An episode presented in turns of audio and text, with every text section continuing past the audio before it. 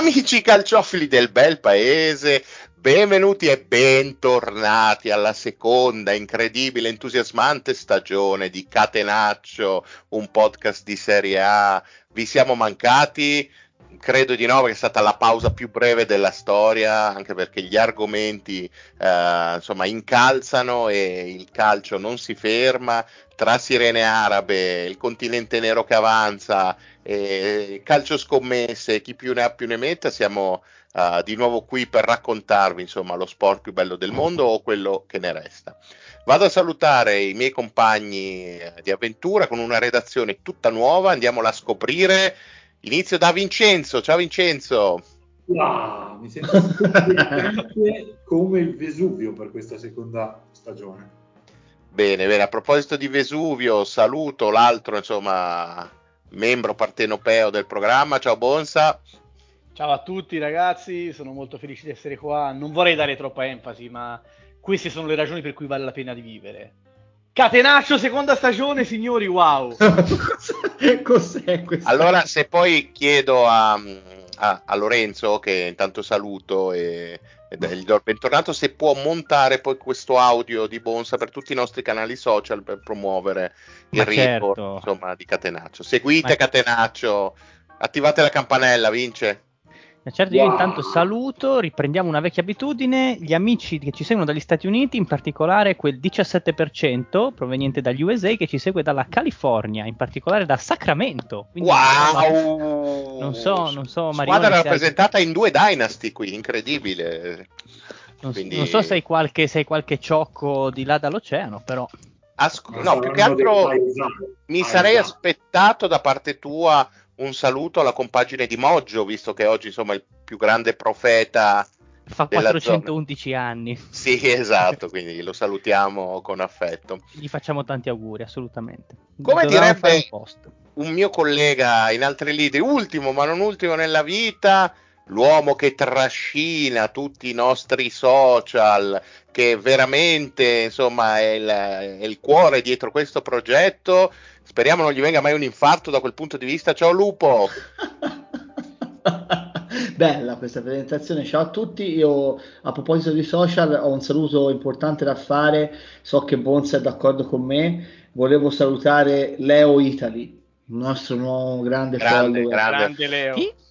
Eh, boomerone, boomerone, dai. Vai su Facebook e scoprirai tutto. Ah, io grande utente di Facebook. Eh, eh sì, grande, però ho messo uno screen, questo denota che non segue neanche la chat del Ma gruppo. Il fatto che pensiate che Lorenzo ci legga mi fa molto ridere. eh, a teatro il cellulare sta spento quindi allora salutiamo insomma le buonanime di Dario e, e Gennaro che insomma non vi preoccupate saranno con noi nelle prossime settimane eh, insomma gli impegni no meglio. Eh sì, però forse gli farai spazio tu. Adesso eh, stiamo un attimo.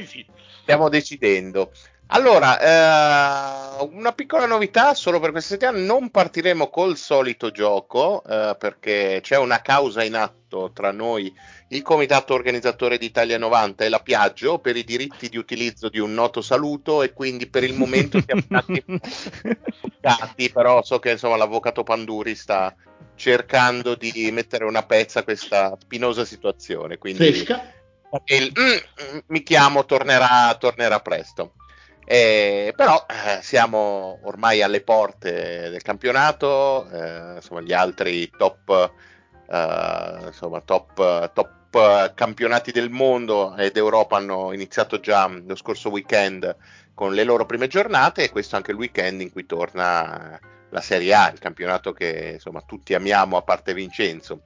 E che cosa abbiamo fatto come redazione? Abbiamo provato a stilare un piccolo, diciamo così, una piccola griglia di partenza, facendo una media tra tutte le classifiche personali di ogni membro della redazione, quindi è venuta fuori una sorta di classificone totale che andremo un po' a dividere uh, per zone di competenza tra scudetto, chi lotta per l'Europa e via via tutti gli obiettivi. E um, quindi insomma tenendo presente che mancano ancora diverse settimane alla chiusura del mercato quindi più avanti sicuramente daremo uh, qualche piccolo correttivo al, alle nostre previsioni e vedremo un po' come si evolverà il giudizio nell'arco di un mesetto, diciamo, insomma, alla pausa, alla pausa per le nazionali. Nazionali, nazionali, mm, che Eh. argomento interessante. Allora, allora, iniziamo, iniziamo dal basso, ragazzi, cosa dite? Sì, sì, teniamoci la crema per... Ma Dario non c'è, scusa, perché vuoi iniziare da quello che manca? No, ho, de- ho detto dal basso, mica Ah, detto- Appunto. perché è basso, poverino. Po' di eh? No, No. eh, No, eh, anche perché mica gli ho detto che è alto come Kukoc, quello sarebbe ah, stato... no, no, giusto. eh, vabbè. Allora, allora, eh, io comincerei facendo una super menzione speciale per la ventesima squadra del, eh, del nostro super classificone che è eh, rullo di tamburi, qualcuno mi faccia un rullo di tamburi? Wow! Wow. Rosone, che è No, la squadra, attenzione, che ha messo d'accordo tutta la redazione di Catenaccio perché tutti e sette i membri di Catenaccio hanno messo il Frosinone come ultima squadra per distacco della Serie A. quindi abbiamo la matematica certezza che non arriverà ultima. Beh, insomma, Ma questo- io su questo mi sento di essere abbastanza gagliardo. sì, anche, insomma, anche, anche io. Più che altro poi eh, vi invito a seguire insomma sia su Facebook che su Instagram. eh, stiamo già da un po' di giorni presentando tutte le squadre con eh, un Delle schedine. esatto con i- Anche Twitter, eh, ragazzi, non ve lo scordate. assolutamente. E i punti deboli, i giocatori da tenere d'occhio, gli obiettivi, quindi se volete qualcosa di un po' più approfondito squadra per squadra, vi ricordo sempre di seguirci. Uh, per quanto riguarda, diciamo così, le squadre in lotta per la retrocessione, uh, le altre quattro che escono fuori dal calderone sono nell'ordine dal basso verso l'alto il Verona, il Lecce, l'Empoli e il Cagliari. Allora, chi vuole iniziare a dire qualcosa su questa lotta salvezza, facendo sempre come, eh, come detto prima, la premessa che insomma manca ancora tanto sia alla fine del mercato che uh, anche alla costruzione un po' di tutte le dinamiche che porteranno le squadre a lottare. Beh, Bonsa, vai con la, con la lotta salvezza. Allora, come giustamente detto, siamo ancora un, un po' in divenire. Dal mio punto di vista ci sono, mh, dico per quello che ho fatto quando ho preparato la griglia, ci sono due squadre che secondo me in questo momento partono un po' indietro le altre, che sono il Frosinone e dal mio punto di vista il Lecce. Attenzione, attenzione. no, allora, il Lecce è una squadra che è, è sempre costruita con una sorta di moneyball eh, particolarmente interessante e intrigante da parte di Corvino. Anche quest'anno si è direttato in qualche colpo di questo genere. Ah, questo l'abbiamo presentato sia in puntata che eh, Lupo nei suoi, nel suo Twitter. eh, Ramadani è un Sento nuovo che da colpo... te non sono d'accordo sul Lecce, eh, sento urla di protesta. Sì, sono urla di protesta, sì, sì, i miei bambini ti fanno un po' Lecce perché per i colori.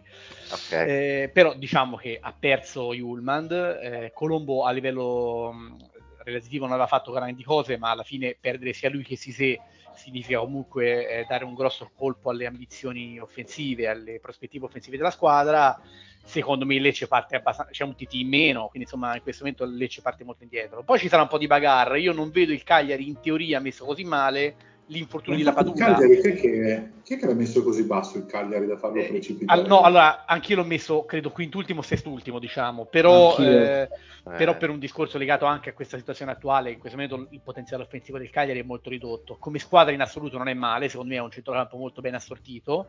Eh, Secondo me anche Nandez, proprio come di- gruppo, come senso di appartenenza, proprio per quello che è riuscito a creare Ranieri anche. Va, va tenuto anche conto di una cosa, Ranieri è un, un allenatore molto attento dal punto di vista della fase difensiva e questo è un valore assolutamente un più a, a livello di, di lotta per la retrocessione, però come uomini difensivamente il Cagliari in questo momento ha bisogno di qualcosa, cioè stiamo parlando comunque di Obert, Altare che se ne sta per andare, Goldaniga pure, mi, ma- mi sembra che manchi proprio la materia prima eh, a livello difensivo, tolto il centrocampo eh, il Cagliari in questo momento è in una situazione un po' di sofferenza. Eh, Verona, Mm. vediamo un po', è sempre la solita squadra, ogni anno sembra sempre che debba retrocedere, poi alla fine si salva.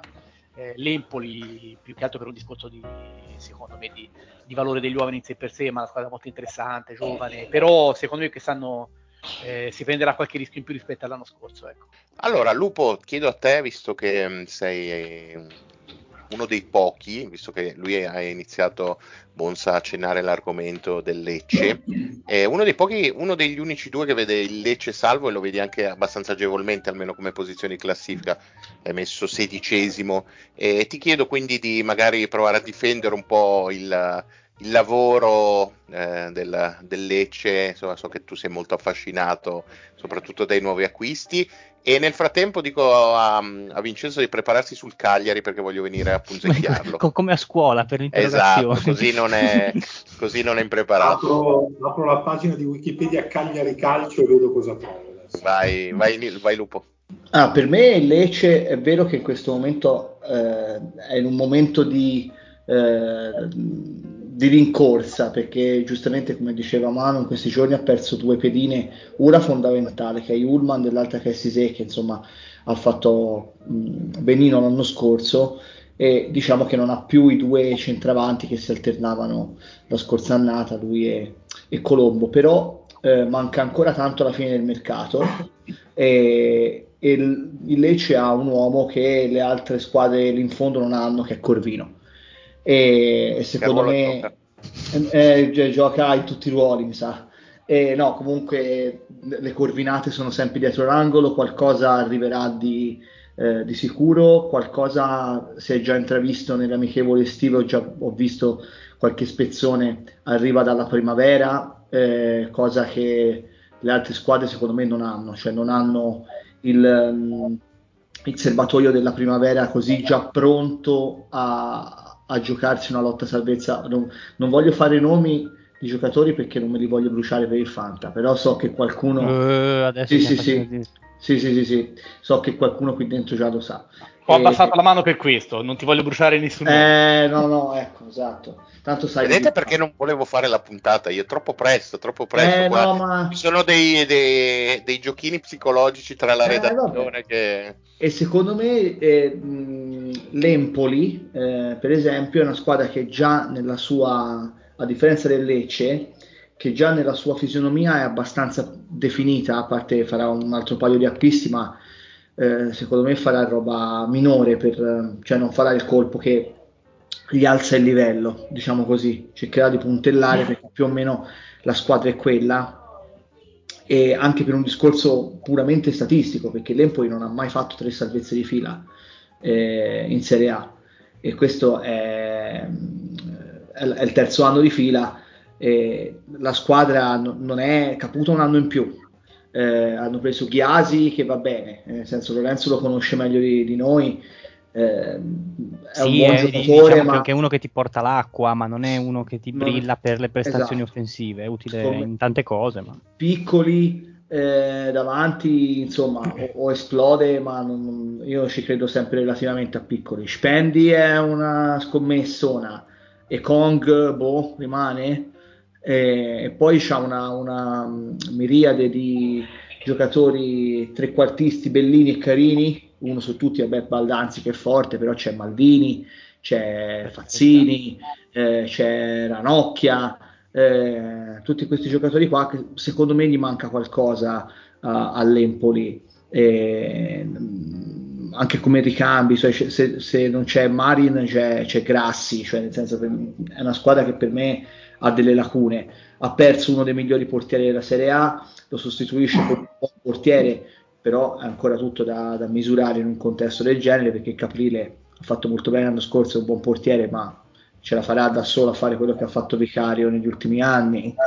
E poi gli manca qualcosa a difesa, cioè si presenta a parte con la, la fascia sinistra, forse è, è, la parte migliore della difesa perché comunque a Kakace, che abbiamo visto un buon giocatore, Pezzella che eh, a 25 anni ma è già un veterano, poi per il resto dietro abbastanza male perché Valukiewicz, eh, Ruperto, eh, Tonelli, Ismaili, insomma, non mi sembra una batteria. Vabbè, Luperto è un buon difensore secondo me. Sì, va bene, è un buon Beh, difensore. Quando l'hai trattato però non l'hai trattato veramente come l'ultimo degli scemi. Eh, non mi hai chiesto il mondo però. Va bene. Vince, dai, eh, vai sul, sul Cagliari. Tra l'altro guardavo adesso ha spaccato un po' la redazione perché insomma diversi di voi, quindi Lorenzo, Bonsa, lo stesso Lupo l'avete messo, anzi no, Lupo no, eh, Vincenzo, Lorenzo, Jenny e, e, Bonsa l'avete messo in una posizione di tranquilla salvezza, mentre insomma altri come Dario e Lupo lo vedono proprio un Cagliari candidato alla retrocessione. Vai a difesa di Ranieri.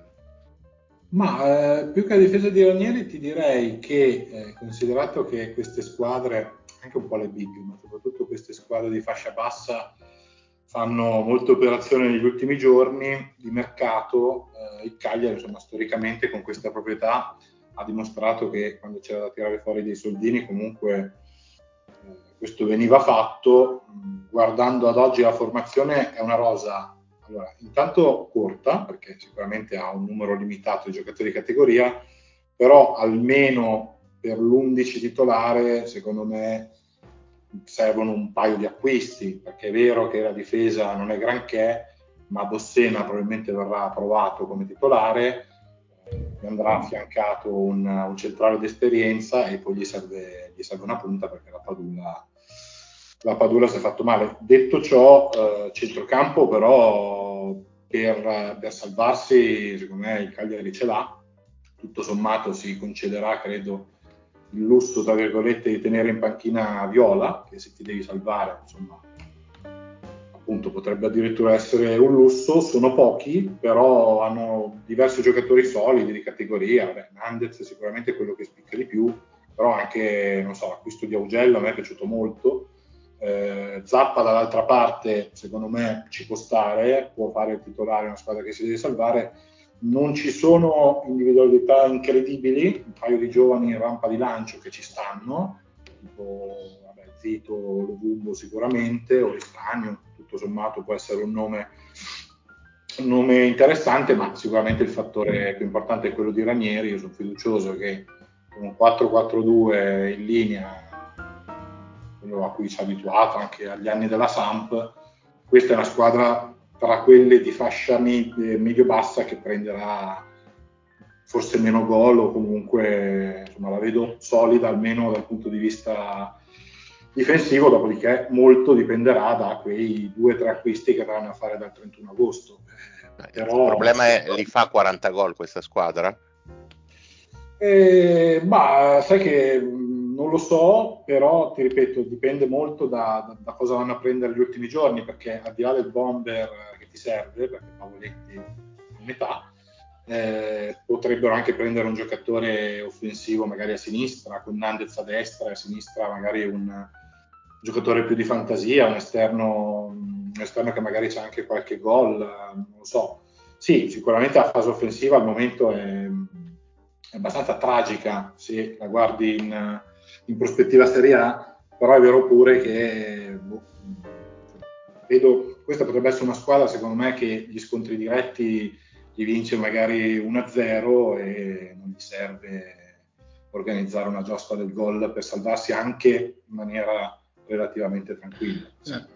Io per esempio vedevo Bonza che ha messo il Cagliari sopra la Salernitana. Per me Guarda, volevo dirlo anch'io, mai, ma mai, zitto. mai, ma nemmeno, boh, non so. Anche Vincenzo, cioè, se... Però guarda che anche la Salernitana sul mercato ha fatto Non ha fatto niente. La Salernitana e... ha confermato però un blocco bello, eh, perché Dia, Andrea, Pirola, Oshoa... Eh, sei eh, sicuro che con mezza Serie A che cerca una punta, Dia rimanga la Salernitana. Eh, aveva, una clausola, aveva una clausola da 25 milioni che non ha fatto scattare nessuno. Io dubito che la, la fa, qualcuno ora offra più di 25 per Dia. No, so, ma Dia va benissimo, ma c'è solo Dia la, la Salernitana davanti. Ma l'anno scorso no, gli è strabastato. Eh. Sì, sì, Buon, eh. Bonazzoli è andato via. Bonazzoli non ha mai via. giocato. Bonazzoli è separato in casa. Hanno Botime, che è un buon giovane, però letteralmente la Salernitana ha due punte. Cioè, ha giocato tutto l'anno con due punti e adesso Quindi, ha due attaccanti. Contestualmente due in più della Roma. Allo e, anche, e anche due in più del Cagliari, perché al momento il Cagliari ha Pavoletti. Beh, no, eh, ragazzi, è così. No, Murodov, cioè, cioè, Murodov, io parlo proprio di numeri. Cioè, non è che parlo di qualità dei giocatori, la, la Salernitana ha letteralmente due attaccanti di numero, cioè non per la qualità dei giocatori che può essere discutibile. La, la qualità dei giocatori della, della Salernitana è molto buona, però non ha alternative. Cioè, non ha ancora Borsa, Non so se hai visto Paolo Sousa ha alzato la voce un paio di giorni fa. Eh? Sì, sì, certo. Perché hanno una rosa che al momento, se andate a guardare. Cosa ha fatto? Una foto abbracciando il nulla?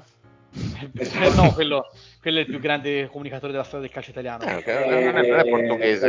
La Salernitana è molto corta eh, al momento, cioè stile Cagliari. Dopo sono d'accordo anch'io che se rimane di A, Candreva comunque ti assicura, però se paragoni Candreva a un Nandez più o meno come valore come di quello che ti può dare in quella zona di classifica, io non ci vedo tutte queste grandi differenze, anche perché la fase difensiva della Salernitana neanche l'anno scorso era qualcosa di incredibile. Però aveva un portiere che comunque Però, gli ha portato eh, dei punti. E, e, il portiere del Cagliari in Serie A praticamente non ci gioca da dieci anni eh, e quell'altro è, non ci ha mai giocato. Quindi... Sì, sì, allora. dico, anche lì sul mercato io non sono così sicuro che... Boh, che, che non arrivi niente. Eh. Perché negli ultimi giorni di mercato poi ci, sai, ci sono delle occasioni, dei giocatori che, che magari rompono all'ultimo con la squadra, non lo so, io non sono così negativo. Allora, eh, stavo appunto per dare la parola a Lorenzo, al quale volevo risparmiare la lotta per la retrocessione, finalmente un anno in cui non devi stare a guardare le rivali in basso. Ma sì, mi guardo dall'alto in basso quest'anno. Ci si sente bene, no? Allora, con te partiamo insomma con la zona eh, di quelle che dovrebbero fare un campionato tranquillo, sostanzialmente quelle che faranno i biscottoni da marzo in poi. Quelle che ci questo... fanno guadagnare, ci fanno andare in vacanza d'estate, no? Assolutamente sì, assolutamente sì. E quindi dai, a tema libero, adesso io ti leggo um, sempre da, partendo dalla peggiore alla migliore di queste fasce per la nostra insomma, classifica di redazione. E quindi abbiamo il Genoa, la Salernitana di cui abbiamo già parlato, poi molto staccate, a dire la verità, Monza, Udinese, Sassuolo e Bologna. Vai Lorenzo, Monza, tema libero. Tema libero, allora se dovessi dire la squadra più interessante, diciamo da League Pass, anche se non esiste il League Pass in Serie A, secondo me è il Genoa, perché mi piace tantissimo questa, ehm, questa diciamo, situazione offensiva che hanno con Reteghi, con Kudmuson, hanno messo anche Messias che comunque per quelle zone della classifica secondo me ci può stare, ci sono dei dubbi su Gilardino, come abbiamo detto anche nelle nostre, nelle nostre schede, però secondo me il Genoa, anche e soprattutto per l'ambiente che si porta dietro, leggevo che ha fatto 27.000 abbonati, cioè una roba che, che, che, forse non li fa. Abbonati non, so non quanti... paganti perché nessuno paga Genoa, ovviamente. No? Mi... Salutiamo gli amici genuani. queste sono battute di, di, sono, sono battute di, bassa lega che ti passo perché sei il conduttore. E quindi sicuramente il Genoa è interessante ed è molto. potrebbe portare un po' di brio a una zona della classifica che storicamente è morta perché l'Udinese tanto lo sappiamo che campionato fa eh, vediamo i vari Brenner e tutti, tutti, gli amici di Lupo cosa possono dare. Il reparto offensivo dell'Udinese comunque è stato ricostruito abbastanza da zero, quindi boh. E c'è sempre i dubbi su Sottil, che non mi sembra che nutra un po' i favori della redazione.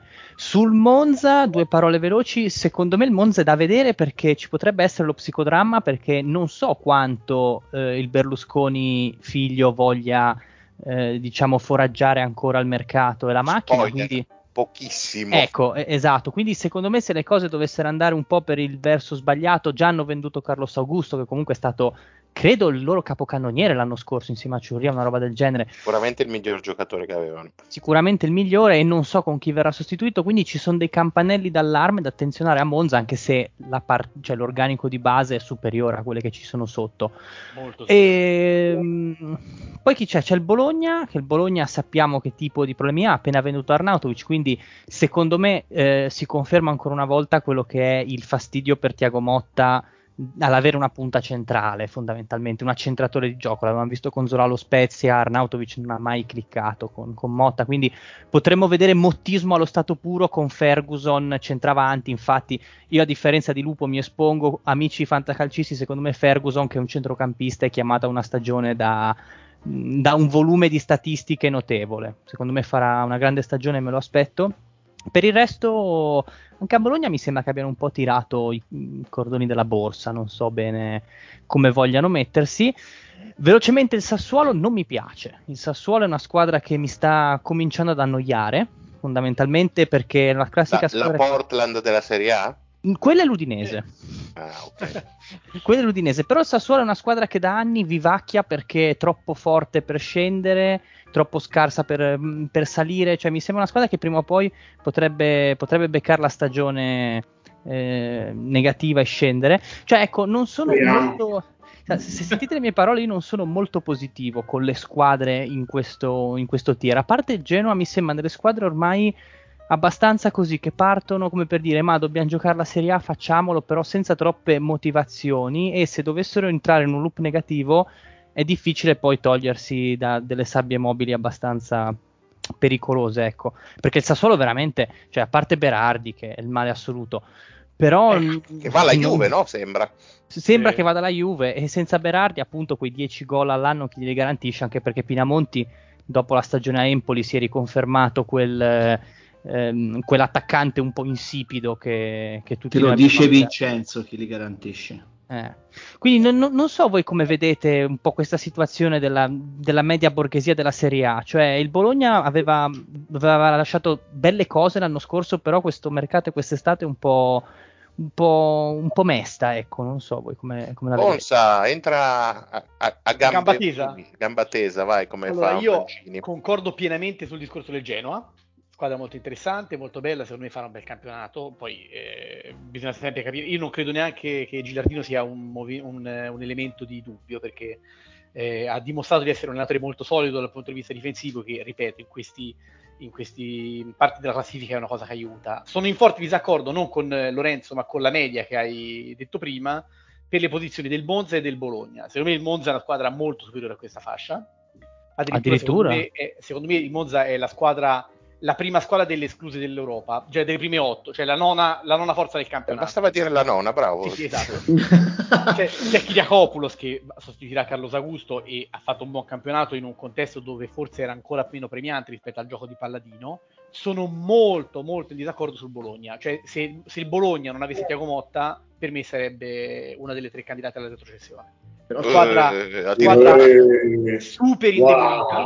Wow. Amici colpo... Felsinei, fatevi sentire sui social. No, che, che noi, noi siamo amici del, dei Bologna. Siamo, no, siamo molto amici, anzi, eh, no, un, noi sì, che... Ponza no, a quanto no, pare. Una... io lo dico, lo dico, perché il Bologna è una squadra che mi è molto simpatica, quindi mi dispiace molto eh, averla sì, vista sì, così certo. indebolita. Certo. Però, premesso che difesa ha preso Buchema, che secondo me è molto bravo eh, ha perso degli elementi importanti, Arnautovic su tutti, ha fatto un po' di distruzione, Scouten andrà al PSV Eindhoven probabilmente per una buona cifra, non ha reinvestito nulla, probabilmente nella fase finale del mercato arriverà qualcosa, però oggi ho visto la partita di Coppa del Bologna, panchina fortissima, qualità blanda e devo dire la verità sul discorso di Tiago Motta l'unica cosa che mi lascia perplesso è che nelle partite che ho visto giocare spesso ha giocato Bonifazzi mentre secondo me Lucumi e Biochema sono una bella coppia assodata eh, anche quello potrebbe creare un elemento di disturbo. Non vedo un ruolo dove il Bologna, forse Posh, eh, terzino destro, non vedo un ruolo dove il Bologna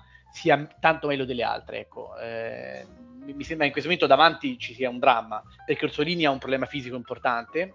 Eh, convive, o, cioè, è un giocatore che non mi piace, e Lorenzo lo sa, però a prescindere l'anno scorso ha fatto molto bene, quest'anno ha fatto una preparazione monca Barrow è separato in casa perché Tiago Motta l'ha eh, trinciato davanti alle telecamere come farebbe un buon Murigno qualunque. Arnautovic è solo ceduto, Zirkzi non segna manco con la penna. non mi sembra una, una, situazione molto semplice per il Bologna in questo momento. Ecco. Lupo? Io non sono d'accordo col Monza, cioè per me il Monza non è mai la nona forza del campionato. Ma, ma, ma figurati. Ma nemmeno, boh, non lo so. Per me, anzi, secondo me è, è la classica squadra con tanti nomi Ehm, diciamo medi, eh, da, passando da ora ad Ambrosio, Gagliardini, eh, boh, quelli, che quelli, che c'hanno, che se, che se fanno un filottino negativo a mezzo, a mezzo campionato rischiano di non riprendersi più.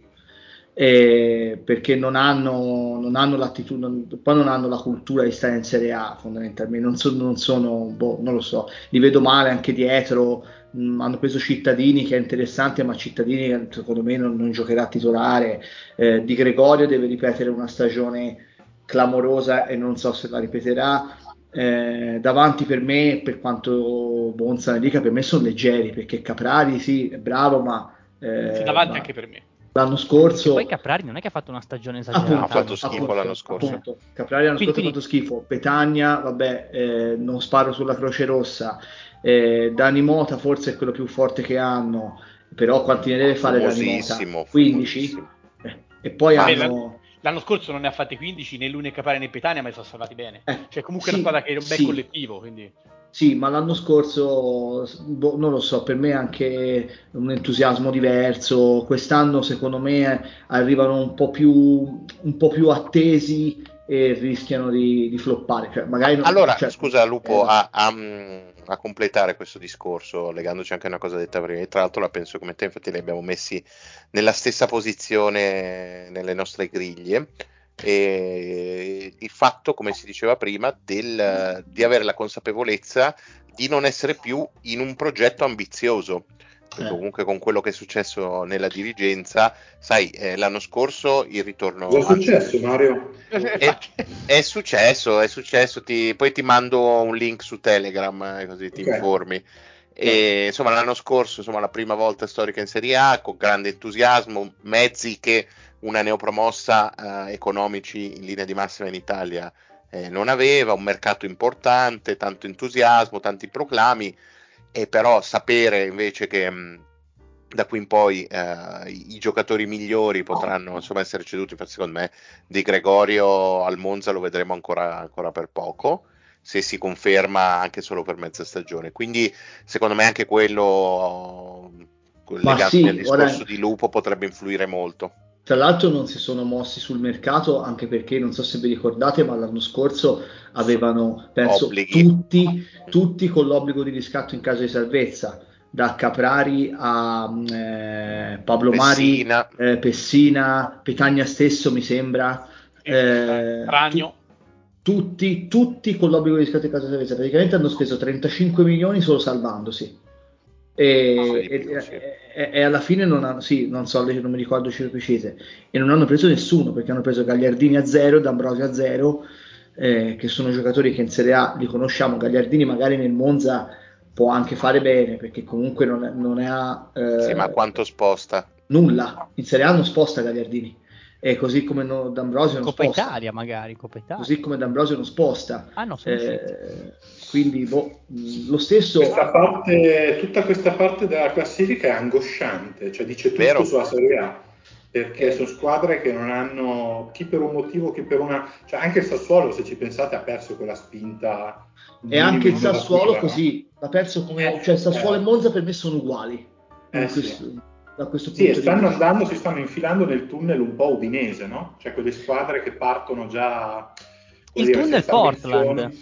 Esatto. Col, col, col, con la differenza che l'Udinese secondo me mh, cambia, no? Cioè, eh, un scouting diverso. È, è, una cosa un po' gattopardesca, cambia, tu, cambia tutto per non cambiare mai nulla e alla fine fa sempre il solito campionato prendendo, giocando con 5 titolari diversi rispetto all'anno prima. Tra l'altro citavate Brenner prima cui io continuo a credere abbastanza, ma che non ha mai giocato in precampionato, cioè non ha mai giocato un minuto in amichevole. E, eh, lo teniamo nascosto e in questo momento la riserva di Beto, che io pensavo partisse molto prima, ma a quanto pare a questo punto penso resterà, è Lucca. E, boh, mm, grande campione, no? Grande campione, no, può fare bene a Udine Lucca, può fare sì. bene. Però Udine storicamente non è una, soprattutto negli ultimi anni, non è una piazza in cui mettere in mostra grandi doti realizzative. Beh, c'è sottile, eh, di cosa parliamo? giro veloce, tra queste qua, eh, chi, cro- chi, può crollare e chi invece può andare in paradiso? Veloce. Io proprio. dico Monza per il crollo e Udinese per il paradiso. Ok. Non si butta ah, nessun altro. Per me Monza, Monza, Paradiso e per, per il crollo Bologna. Io invece vado col Genoa per il crollo. E... Saluto a Luca Parodi. Esatto, non so chi sia. E... ma come? Amico di Twitter, ma come non sei... Penso che stesse trollando. Come no, no, no. So benissimo, no, eh, sarà un tuo amico di Twitter, è un grande ascoltatore di The Homies dalla puntata numero uno. Quindi, so Questo benissimo. dice tante cose. Eh? E allora invece di anche io dico l'Udinese per il Paradiso. Okay. Ma secondo me finiscono tutte in un fa purtroppo in un fazzoletto. Retrocedono tutte, tutte. È bellissimo. No, no e, perché... finalmente si avvera il mio grandissimo sogno, il campionato a 10 squadre.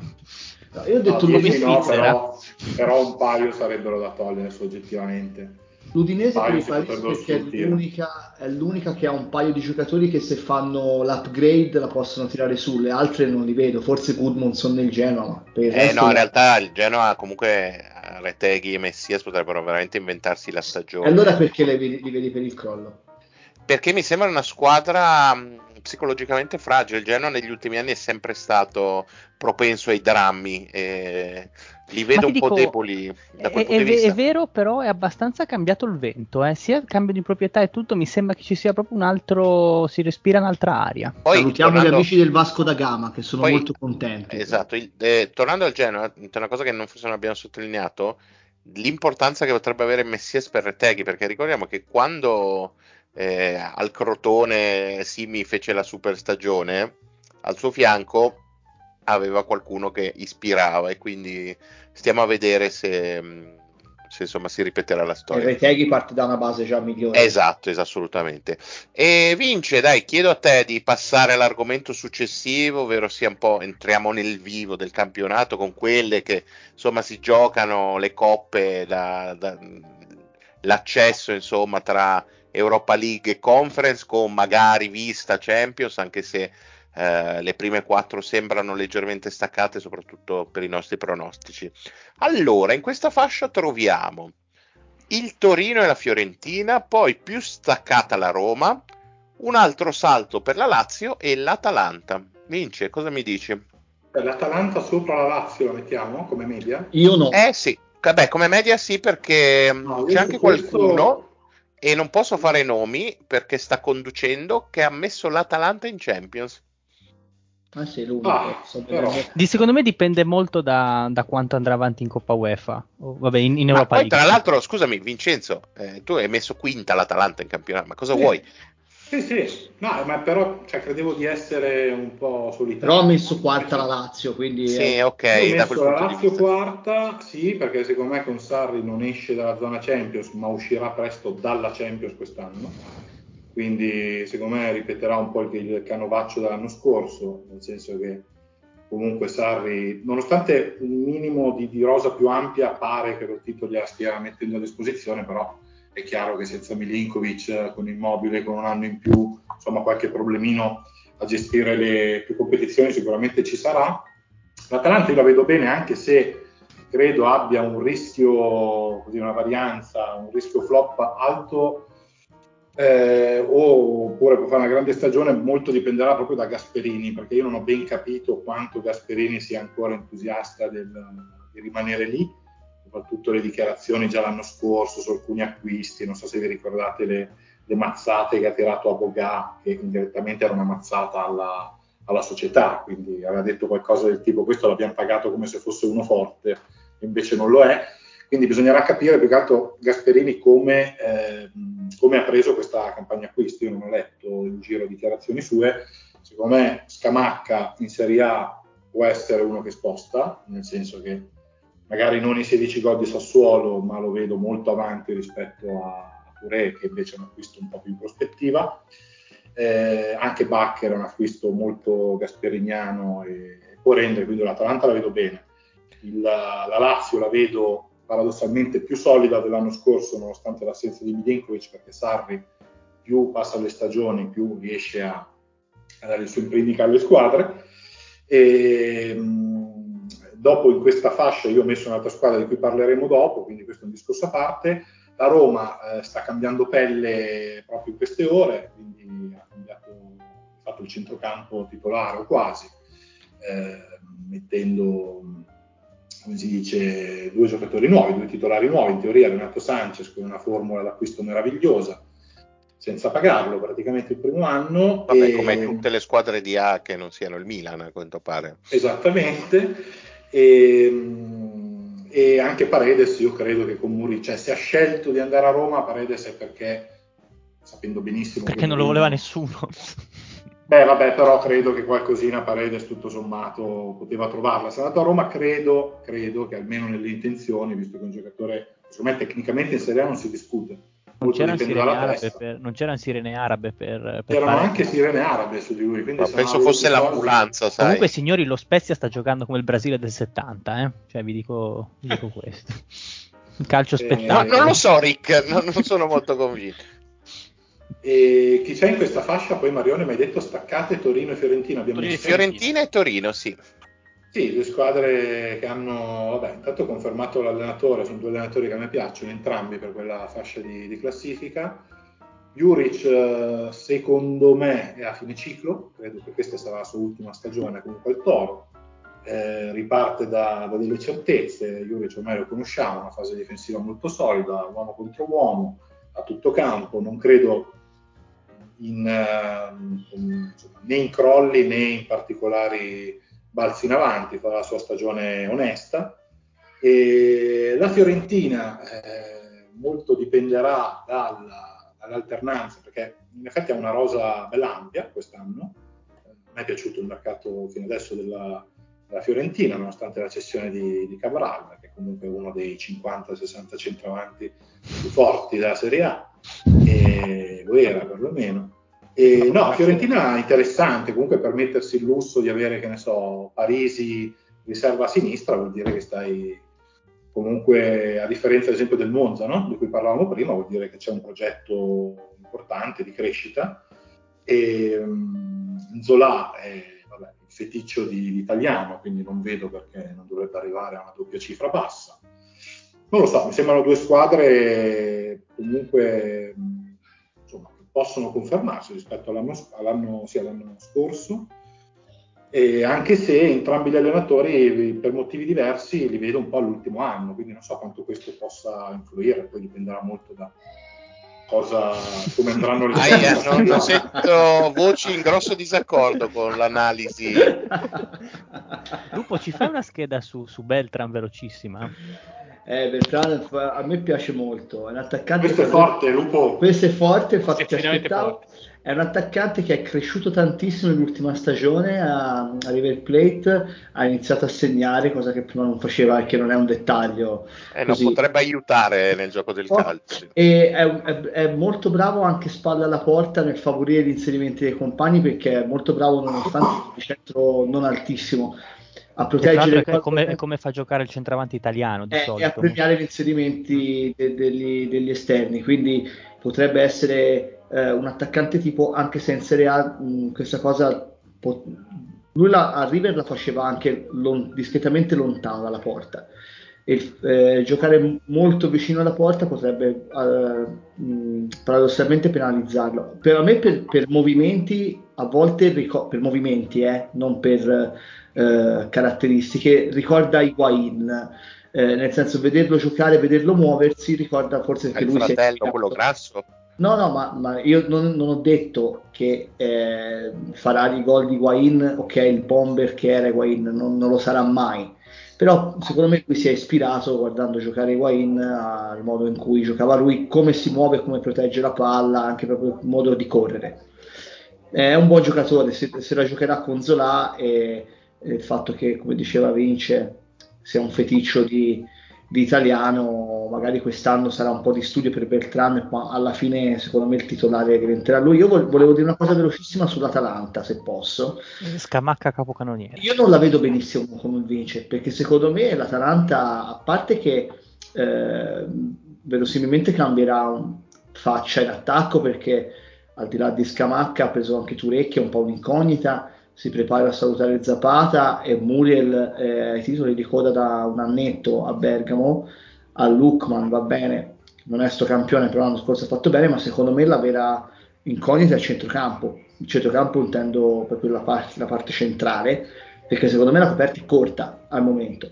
Cop Mainers è l'unico vero eh, big che hanno ed è in odore di cessione già da qualche settimana poi per il resto non vedo grande qualità. Eh, c'è Deron che vabbè è un, buon eh, metronomo, un giocatore, lo, lo, conosciamo tutti che tipo di giocatore è, ma poi a dopo eh, non ha grandi qualità di costruzione. Eh, Pasalic è più un giocatore che ehm, eh, cioè non ama stare in mezzo al campo, Ederson lo stesso, eh, poi non c'è nulla. Ma io ti faccio una domanda, Lupo, ma tu sei di Bergamo per poter dire queste non cose? Non sono di Bergamo, però Pota, eh, quindi eh, non, eh, però... credo sia tipicamente bresciano, quindi va benissimo. Appunto, Assolutamente, per farci degli amici. Però sono curioso di Bacher, anch'io sono curioso di Bacher. E Beh, di essendo vedere... Bacher chissà cosa starà cucinando quel demone. Quel demone, sì. E di vedere Carne Secchi titolare, però per il resto io non la vedo benissimissimo come, come vince, infatti io l'ho messa un po' più giù, l'ho messa fuori dall'Europa se non mi sbaglio, forse ottava, una roba del genere, adesso, zona conference. Adesso te lo, te lo confermo. Ottava, ottava. Eccolo qua, sì, esatto. E vabbè, io, dai. Io, agli amici scommettitori fantacalcisti ti dico questo, Scamacca capocannoniere. Allora dai, è il momento, vai, le... dici qualcosa su, su, su questa fascia, Bonsa. Allora io parto dal inizio, premessa, sono anche in questa fascia in, mo- in forte disaccordo con, con, Lupo. Allora, parto ah, dal basso, il Torino mi sembra una squadra fondata sul solito impianto, quindi eh, solida, eh, la, sol- la, solita squadra solida. Un giocatore su cui tenderei a scommettere, secondo me lo vedremo un po' più spesso, un giovane molto interessante, l'ho visto l'anno scorso un paio di volte, che è Gineitis, un giocatore che mi piace molto e secondo bravo, me quest'anno Duric gli darà spazio. Eh, forse sono indeboliti, soprattutto se, come pare, Singo andrà all'Atalanta, a proposito di questa fascia, le fasce sono un po' indebolite. Eh, la Fiorentina si è mossa molto bene, come avete detto voi. Forse avrei fatto qualcosina di più a livello di difensori centrali, dove secondo me c'era un po' un vulnus e il cambio... Uh, Cos'è che c'era? Eh, vabbè, ma, ma, qua siamo... Il cambio fra, eh, fra Minà e, e, Igor non sono convinto che sia totalmente risolutivo, anche se potrebbe essere una crescita, perché Minà quando era in forma era un buon giocatore, ora forse un po' calante, però la Fiorentina potrebbe dare dei fili da torcere per l'Europa. Eh, la Roma, eh, l'ho messa settima anch'io. In realtà, eh, in questo momento, al di là degli acquisti che sono arrivati oggi, che sono leggermente successivi mia, al mio pronostico, nel complesso la Roma ha allungato la rosa. Secondo me, qualitativamente ha perso nel cambio Matic Paredes, ma eh, nel, nel, complesso era migliorata. Il problema è che in attacco in questo momento non ha nulla. Ha soltanto Belotti, che l'anno scorso era una riserva. Qualcosa arriverà. In questo, Belotti è un giocatore che a me piace molto e sono, sono ancora convinto che sarà utile però eh, ovviamente in questo momento non si giudizio, cioè non si può dare un giudizio definitivo perché in questo momento c'è da capire chi li affiancheranno. Lazio e Atalanta, lì c'ho un pochino dei dubbi. Io Lazio l'ho sempre detto, l'ho detto anche durante le puntate di inizio estate mi sembrava che le, il focus sul mercato fosse andato su circostanze diverse rispetto a quelle che erano le vere necessità della squadra. Eh, si, era andato a, eh, rinfolti- si è andato a rinfoltire l'attacco, come effettivamente è successo. Se un'alternativa immobile serviva, effettivamente Castellanos è una buona scelta. Isaacsen è un ottimo giocatore, però forse avrei fatto qualcosa di meglio a livello difensivo. A centrocampo l'arrivo di Rovella è effettivamente un ottimo acquisto. Kamada è un giocatore che a me piace tantissimo.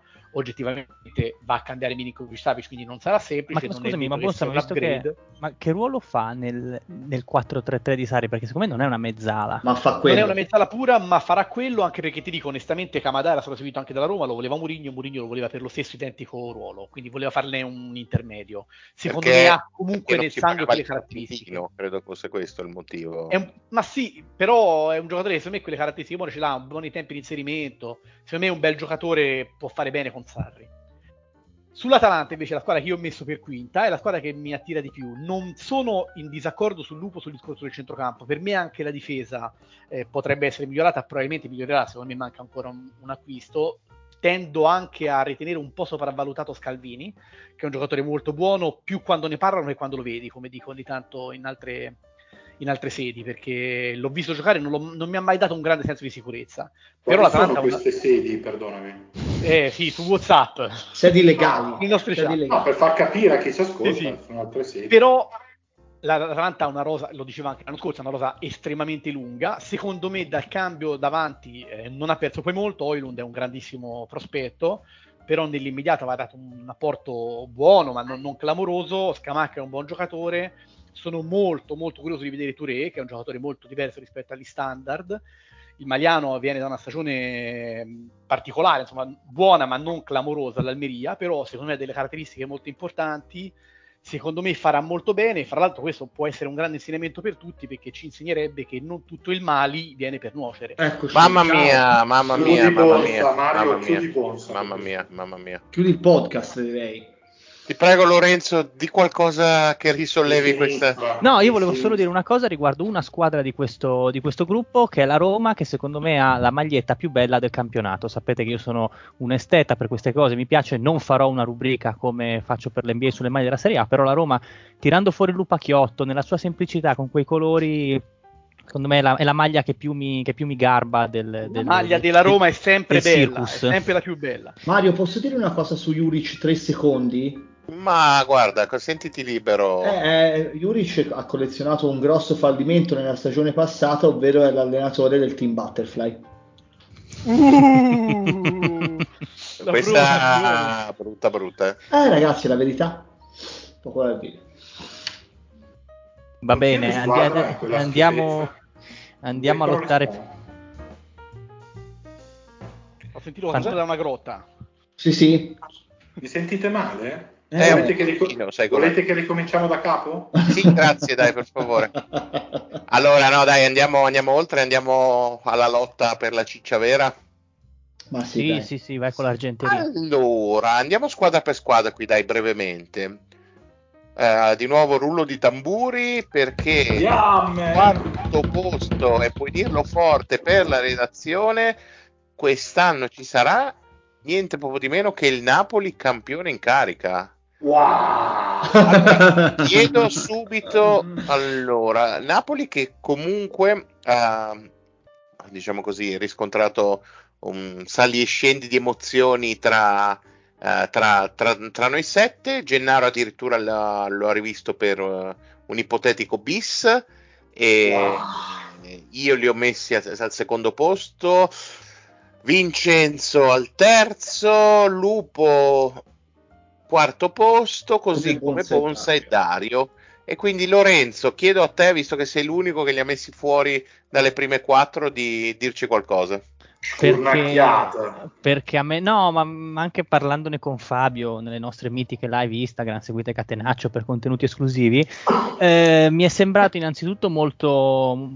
Non mi è sembrato così convinto di, di Garcia come allenatore e gliene do ragione perché onestamente passare dall'impianto di gioco molto preciso, puntuale, super organizzato di Spalletti a Garcia che bene o male da quanti anni è che non allena a livello competitivo perché era andato 23. a svernare in Arabia. Svernare andato... in Arabia, certo, miglior campionato del mondo svernare. Certo. Sì, no, no, quest'anno, gli anni passati. Sì, sì, va bene Lorenzo, vai pure. Convieni con me che eh, era ancora tutto in divenire. E no. quindi ho dei dubbi su Garcia, su come gestirà mh, soprattutto la linea difensiva perché sostituire Kim con Nathan non è proprio il massimo, anche se giocherà Juan Jesus le prime partite. E boh, cioè, l'attacco comunque rimane sempre quello che ha vinto il campionato e va abbastanza da solo col pilota automatico. Però io credo che col fatto che vorranno spingere in Champions, così potrebbero lasciare dei punti. E non lo so, secondo me qualche cagata Garcia la farà e li vedo. Non lo so, li vedo fuori dalla Champions. Mi dà, mi dà questa sensazione qua, anche perché le altre le vedo, le vedo più, più organizzate. Allora, chiedo a tutti gli altri, um, visto che non c'è Jenny, è una domanda ancora più facile, ma eh, il vostro giudizio nella vostra insomma griglia, perché per me è stato leggermente così, vi state immaginando un Napoli che a fine mercato sarà senza Osimen? No. Ma non okay. ha rinnovato? Eh, ha rinnovato? Anche Freddie Mercury clausola... aveva dei figli, cioè voglio dire... Una clausola che sembra esattamente la cifra che vuole De Laurentiis per lui dall'Arabia, cioè 150 milioni. E quindi da qua al 31 agosto, ma anche a gennaio nel caso. Magari no, tra l'altro il, il, mercato in Arabia si chiude il 30 settembre, mi sembra. Quindi... Sì, vanno un po' a vendere al mercato sì, chiuso. Puoi, mi sa che non puoi darglielo. Eh? No, no, in entrata, cioè in se entrata, il mercato in Arabia sì, chiude certo. il 30 settembre può fare, può depositare i contratti. Cioè, Osimhen ah, può andare e non può comprare l'eventuale Esattamente, tutto, Esattamente. Quello... devi andare su un free agent, eh, roba del genere. Eh, insomma, quindi situazione un po' complicata. Per, cui, per questa incertezza, io personalmente li, non, non, li ho messi al primo posto perché eh, secondo me la perdita di Kim sarà molto importante e più che altro la perdita di Spalletti io la vedo molto molto grave. Eh, voglio vedere se mh, i Mario Rui, Lobotka della situazione possono ripetere la stagione della vita che hanno fatto lo scorso anno. E secondo me Garcia non è, non è l'uomo giusto da questo punto di vista. Per, fermo restando che comunque il Napoli è una squadra molto forte e secondo me se la giocherà fino in fondo.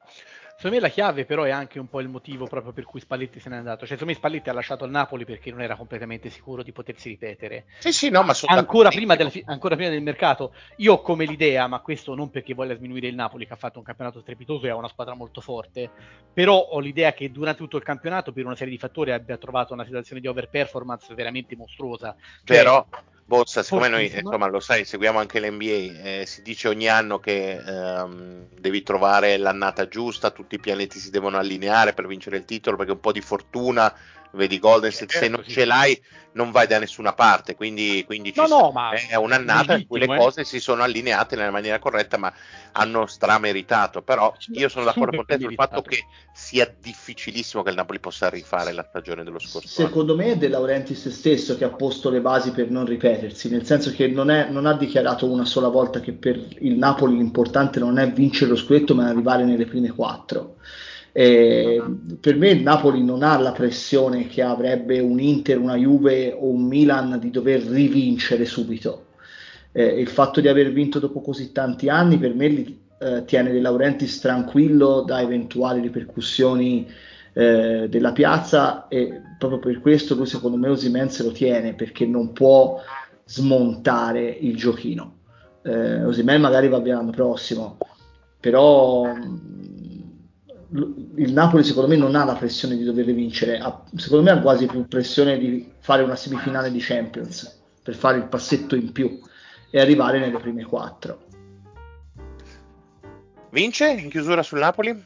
Sì, sono d'accordo con, con Lupo e dirò di più. Eh, in realtà, secondo me, Garzia è l'allenatore giusto per la decrescita felice che ha in mente De Laurentiis, cioè eh sì. Abbiamo vinto lo scudetto, tutti i pianeti si sono allineati, invece di prendere un, un allenatore magari giovane, ambizioso, come idea di gioco e altro, ha preferito prendere quello che in questo momento della sua carriera di fatto è un gestore, secondo me toccherà molto poco invece dal punto di vista tattico, perché come diceva qualcuno, non ricordo chi, questa è una squadra soprattutto da centrocampo in su che va da sola è ovvio che eh, Kim lo peschi una volta sola, eh, quindi sicuramente Nathan farà, difficilmente potrà eguagliare le sue prestazioni. È vero anche però che questa squadra va da sola e ha un tasso di qualità insomma medio anche dei, delle trame di gioco che secondo me difficilmente la faranno uscire tra, dalle, dalle, prime quattro. Quindi mh, anche il discorso di Osimen si lega a questo io non sarei così stupito se da qua alla fine del mercato italiano-arabo che sia Osimen eh, partisse.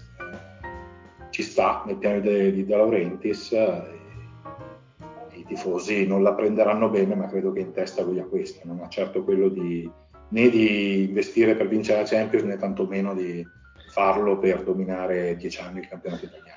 Saliamo allora di una posizione e andiamo su questo podio virtuale. Premessa, le prime tre sono uh, vicinissime, è stata veramente una questione di dettagli.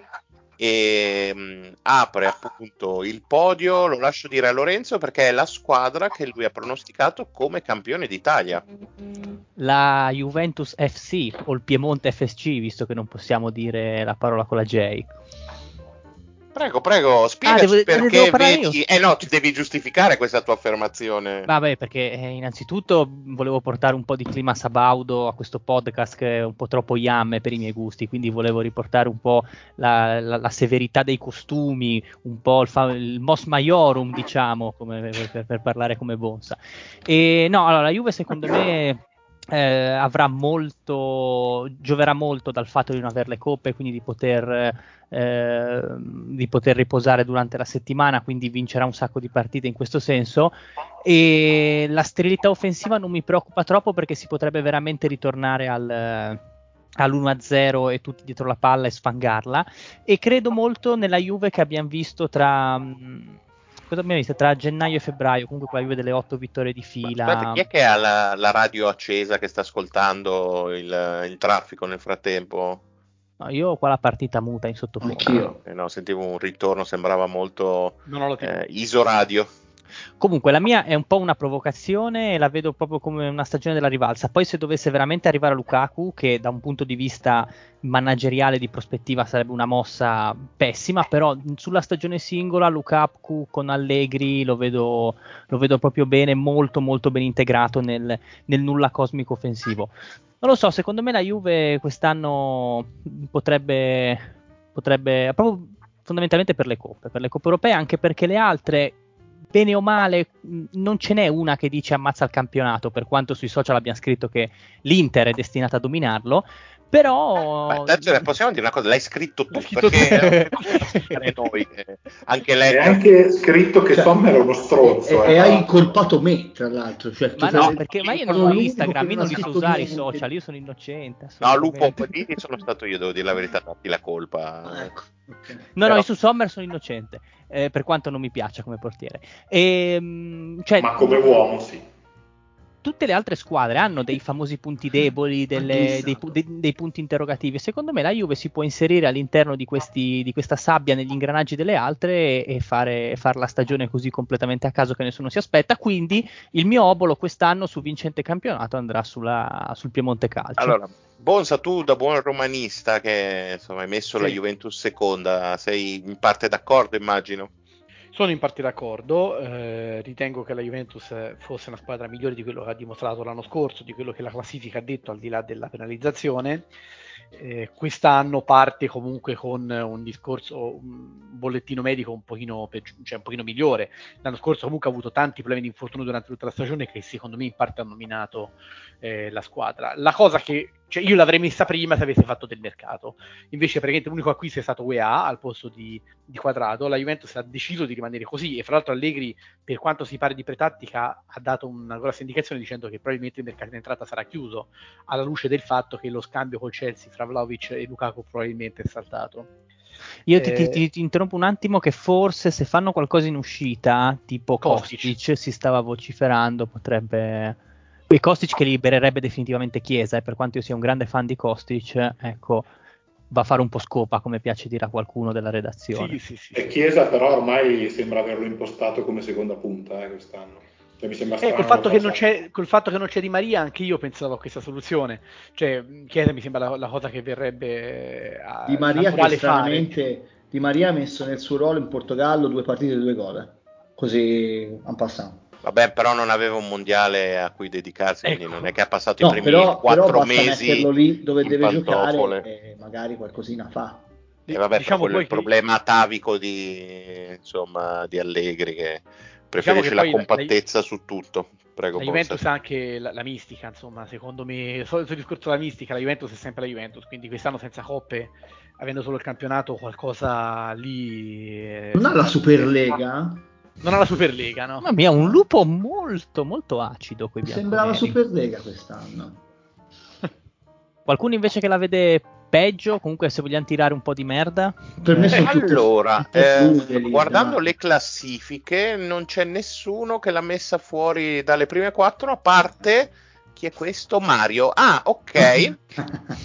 Io Mario? sì, sì, eh, sì. Eh, l'ho messa eh, quinto posto, giusto fuori uh-huh. dalla Champions, ma perché insomma vedevo l'Atalanta più, più ficcante. Insomma, la Juve è chiaro che con Allegri, l'abbiamo detto l'anno scorso, lui è una, comunque una macchina da regular season con le piccole, eh, giocando male, lui è il maestro di queste cose, portare a casa tanto con poco. Eh, però penso che eh, la società sia piena di contraddizioni, anche la vicenda Bonucci avrà il suo peso, non ne abbiamo parlato, magari ne parleremo più avanti, so che eh, stiamo in trattative con, per avere appunto Bonucci in puntata, che insomma, si abbassa un po' le pretese. Che fortuna! Eh, penso che in un paio di settimane ecco, lo avremo ai nostri microfoni e comunque non sarebbe l'ospite peggiore che abbiamo mai avuto. No, no. Oddio, Bonucci qui forse potremmo riabilitare il peggiore che c'è stato. Eh? Bonucci però viene col sapone in bocca e quindi non può parlare. Eh, perfetto, no. perfetto. E niente, dai, sulla Juve sono leggermente meno ottimista, ma mh, mm, in realtà uh, anche per un fatto che secondo me le altre sono leggermente più forti. Apriamo uh, quindi uh, a, a, alla seconda posizione del podio dove la redazione ha scelto L'Inter. Ah, quindi la, la, dominatrice del campionato, insomma. L'Inter che tra l'altro ha un uh, valore medio insomma, più alto di tutti perché nessuno l'ha messa al di fuori uh, delle prime tre posizioni. Quindi la vediamo sicuramente tutti sul podio. Cioè, io addirittura vedo un Milan sesto.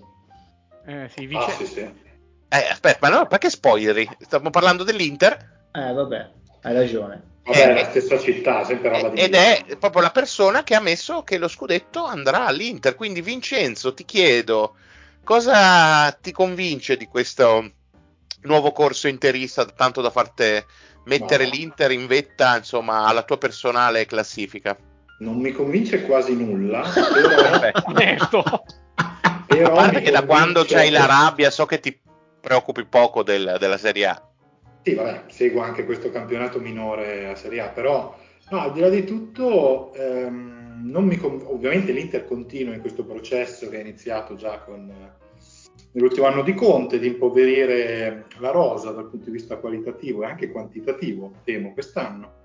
Eh, però resta la squadra in realtà secondo me più solida, nel senso che le altre eh, non, stanno, non hanno fatto meglio, adesso non voglio eh, spoilerare cioè, i discorsi sul Milan che faremo dopo, però ovviamente la Juve, come diceva qualcuno prima, è una squadra che senza le coppe sarà molto rognosa.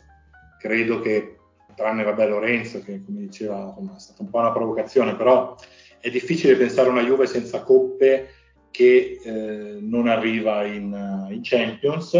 Ci sono invece delle squadre che hanno rischiato molto sul mercato, una in particolare che è il Milan, e, motivo per il quale in questo marasma di squadre che più o meno si impoveriscono, tranne una sulla carta che è il Milan, che appunto che ha comprato molto, credo che l'Inter con pochi aggiustamenti al ribasso, come quelli di queste ore, quindi eh, lo stesso Arnautovic, poi chissà se arriverà anche un'altra punta se esce Correa, però ha determinati fattori, tra cui un allenatore che secondo me è pronto per la stagione dire, in cui punta più al, al, campionato che alle coppe, per una volta, credo che sia l'anno di Inzaghi, credo che l'Inter abbia di gran lunga il centrocampo più forte, Samatic o meno, della, della Serie A, credo che abbia un impianto di gioco che è perfetto per dire, andare un po' di più verso quella cosa che ha Allegri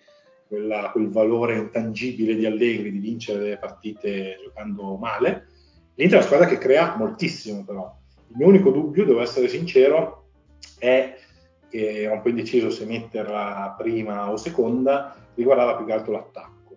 Eh, non tanto per i nomi, perché Turan mi va bene, Arnautovic mi va bene, però temo che, eh, come negli anni scorsi, soprattutto l'anno scorso, l'Inter perda per strada tanti punti per una fase proprio di finalizzazione molto molto sterile rispetto a quanto crea. Una squadra che crea molto, quindi subisce anche parecchi gol, anche l'anno scorso ne ha subiti più di 40, che sono eh, credo, do, subiti credo 43, una quindicina in più del Napoli addirittura. E, e questo può andare bene nel momento in cui davanti finalizzi. Duran non è un finalizzatore nonostante i 14 gol dell'anno scorso, Lautaro è un attaccante di volume, ha bisogno di essere al centro del gioco.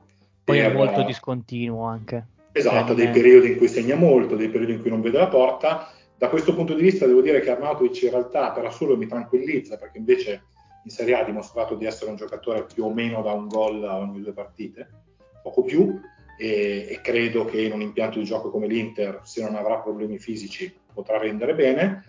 La quarta punta ovviamente rimane un'incognita. Eh, sono partiti quattro giocatori titolari, eh, assolutamente, Onana, Skriniar, eh, Brozovic e Lukaku, questi ultimi due, anzi questi ultimi tre, a parte Onana, eh, sono giocatori però che l'anno scorso Skriniar non c'è praticamente mai stato, Brozovic e Lukaku hanno giocato metà stagione, il che mi fa pensare che tutto sommato insomma, gli acquisti di Frattesi, Samarzic se arriverà oppure in realtà io mi terrei pure Sensi rischiando, ma basta Sensi basta. Eh no ma è, guarda che è pericoloso perdere Sensi. Eccoci. Ah, questa è come quella di Monza. Questa è come quella di Monza di questa è molto bella.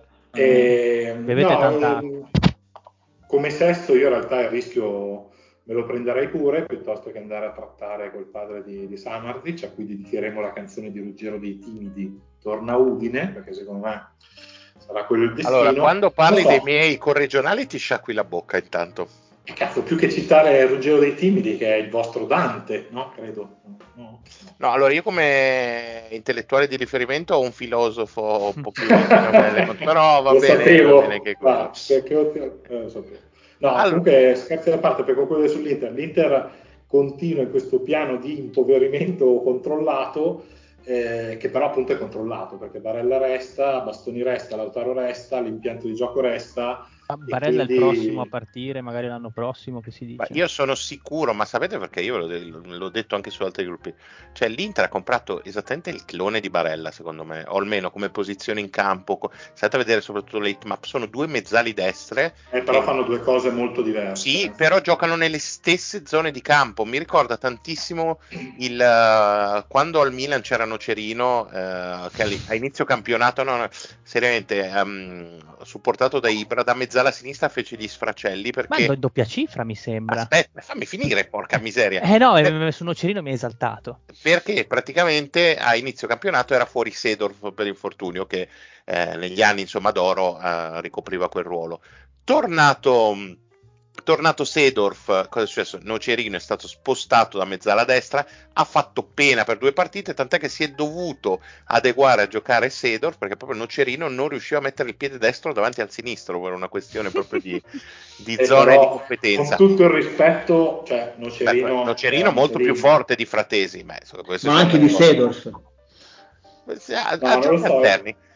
E in queste partite di precampionato in realtà li ha provati insieme, Frattesi gioca a sinistra, secondo me per il gioco che fa Frattesi, cioè poco palleggio, molti inserimenti, gioco molto verticale, in realtà il fatto di giocare a destra o a sinistra, sì, per carità, può perdere qualcosina, però soprattutto in Serie A lui gioca sugli inserimenti. E... No, quello che mi fa più paura del centrocampo dell'Inter, che anch'io dico che a livello di qualità è il migliore della Serie A, è che di giocatori eh, che hanno tutta sta voglia di, di difendere, di contrastare, ce ne sono pochini, però sono state fatte delle scelte in quel senso. Quindi, e pochini che rispondono tutti nella persona di Barella Nicolotto. Esatto, esatto. Eh sì, sì, sì, va, va sì. Allora dai, andiamo a, col, col, segreto di Pulcinella. Perché Via con la parata. È rimasto... No, scusami Mario, Mario perdonami, Pulecenella si direbbe. Ah, scusa, eh... Questa è una grossa citazione, eh, ragazzi. Chiedo scusa. Pulecenella. Eh? Purtroppo io, profondo nord-est d'Italia, non sono ferrato sugli accenti. E ovviamente la squadra che la redazione uh, vede favorita per il titolo è quella che po' la mercato, quella che ha di più che ha rivoluzionato la squadra, ovvero sia proprio quel Milan di cui insomma tanto si è discusso. Uh, squadra in assemblamento, tanti nuovi, nuovi volti, si è partiti insomma dalla cessione uh, di Tonali subito a segno tra l'altro all'esordio in Premier in un Newcastle che spoiler, ci farà divertire quest'anno perché questa è una squadra molto forte. E, e mamma mia, io sì, è una squadra che non vorrei affrontare, soprattutto all'inizio. E, e, quindi Milan che per 4 membri su 7 della redazione vincerà lo scudetto o comunque è la favorita al momento poi ripeto vediamo tra un paio di settimane come cambieranno i nostri power ranking con l'unica eccezione di Vincenzo che ci ha messi sesti, insomma, rischiando di farci perdere questa, questa, questo primato. Lorenzo, tu che sei come me, insomma, chiamato in causa sentimentale, che cosa, che cosa mi dici del nuovo Milan? Ma se me l'avessi chiesto il 30 giugno avevo già appeso le, le bandiere nere in segno di lutto. Tutta ah, in segno di lutto ok, Tut, tutta mezz'asta perché veramente la situazione era abbastanza mh, drammatica in seguito poi anche all'addio di Tonali si dicevano peste e corna di, eh, dei, dei nuovi dirigenti e il clima non era proprio il migliore. E invece si sono dimostrati capaci di fare una cosa che secondo me Maldini non avrebbe mai fatto nel suo atteggiamento molto più conservativo e molto più da formichina, ovvero fare una cassa esagerata con forse il giocatore più rappresentativo anche per il futuro e aggiungere tutta una serie di tasselli che servivano uno su tutti l'esterno sinistro. esterno sinistro, che è stato il problema del Milan, esterno destro, scusatemi, okay. è stato il problema del Milan per due anni perché obiettivamente non si riusciva a fare la differenza su quella fascia, ricordiamo Ma sempre. Come due anni? alza. Sì, no, beh, no, no, no, perché non considero il Milan due anni da quando il Milan è diventato competitivo, diciamo, gli, ah, anni, okay. gli anni che c'erano prima, onestamente contano il giusto e Ciuquese è un giocatore che mi gasa tantissimo perché insieme a Leao ha uno swag esagerato, dri- driblomane, pazzo scatenato, palla, palla inculata al piede e quindi eh, flopperà clamorosamente, però diciamo per le premesse che ha fatto vedere mi sembra uno veramente elettrico adoro Reinders per come interpreta il ruolo, mi sembra un centrocampista. Mm, secondo me ti piace più come conformazione fisica, è proprio un bell'uomo, ha dei lineamenti veramente importanti. Assolutamente, poi avremo modo di parlare nel corso della stagione. Cioè, è un mercato che mi ha convinto tantissimo perché muscoli e centimetri, no? Come, come, si dice. L'unica presa che non, che non, mi fa impazzire è quella di Loftus Cheek, che a me è un giocatore che mm, scalda il giusto, perché mi sembra uno che eh, più che stoppare palla, girarsi e attaccare il campo non sa fare, non è, non è un centrocampista raffinato, eh, non è un centrocampista così coi piedi buoni, però diciamo che la componente fisica forse può sopperire a tutto il resto. Però boh, ho, ho, buone sensazioni, secondo me c'è ancora un problema nel terzino sinistro perché non c'è un vero sostituto di Teo, e Teo comunque qualche, qualche giro di riposo converrebbe darglielo, e, e forse manca un centrale però per il resto è un sostituto di Giruto se proprio vogliamo farla appunto eh vabbè ho capito eh, cioè. c'è Okafor sì ma Okafor comunque non è il classico no beh Okafor è più una seconda punta più un attaccante di raccordo eh, l'hanno preso per fare quello eh. no no comunque ti dico in generale l'unico dubbio spoiler punto debole secondo me è amalgamare tutti questi acquisti perché quanti ne ha fatti 8 9 10 non mi eh. ricordo ho perso il conto esatto. E quindi il, il, problema sarà mettere nel calderone, negli ingranaggi, tutte queste nuove menti pensanti e farle funzionare. Perché poi Ma hai un centrocampo. Puoi prendere menti che non pensano. Ma infatti, vabbè, solo per motivi tecnici. E perché il centrocampo è stato ridisegnato completamente da nuovo e problema fondamentale che potrebbe sorgere nella prima metà di stagione non hai un regista perché Renders sì può fare quel ruolo però è più un incursore che palleggiatore e per sei mesi potrebbe essere un problema da sostenere perché Ben Nasser tornerà boh, a febbraio, marzo, non si sa quando eh, torna. C'è la Coppa d'Africa. Beh, spero, che, spero che gliela buonino, cioè nel senso... Mm. No, no, no, no. Ma stai scherzando, miglior giocatore dell'ultima edizione. Spero che gli amici algerini o di dove Ben Nasser gliela buonino perché cioè, noi ci serve bello fresco, no. bello tonico. No, no, per di, di Cinisello. E, niente, no, comunque vibrazioni positive, non magari da primo posto, però secondo me è un Milan divertente, un Milan giovane, un Milan eh, esotico. Allora vai velocemente Bonsa sul Milan che poi chiude Lupo che abbiamo degli argomenti che premono ancora. Sì, molto velocemente, secondo me è vero quello che dice Vincenzo e anche Lorenzo ha detto poco fa, ovvero il fatto che il Milan ha comprato molto e quindi la, trovare l'amalgama potrebbe essere rischioso e potrebbe esserci dei flop all'interno dei molti acquisti, però secondo me la chiave sarà proprio Reinders, che è il giocatore secondo me che eh, funzionalmente è quello che più è idoneo a sostituire i tonali.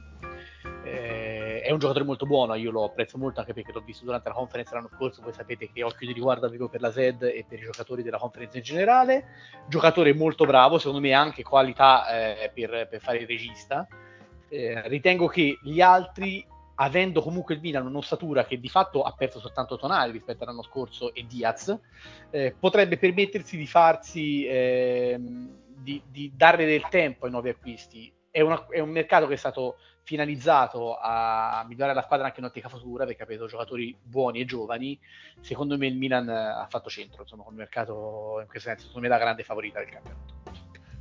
Lupo, vai! Velocissimo, velocissimo, sì, infatti secondo me eh, si parla poco della mh, mm, fascia di destra del Milan in difesa, dove secondo me forse è lì uno dei problemini, eh, perché per quanto si possa voler bene a Calabria...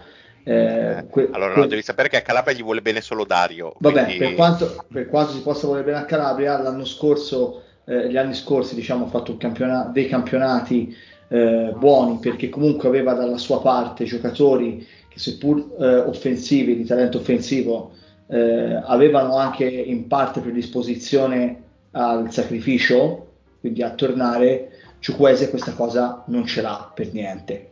Quindi secondo me quello potrebbe essere una delle chiavi di volta per attaccare il Milan, eh, perché se guadagna eh, e lo guadagna nettamente potenziale offensivo, perde eh, un po' di eh, copertura difensiva da quella parte contro squadre che a sinistra attaccano in maniera prepotente, potrebbe andare in difficoltà, eh, soprattutto nei big match.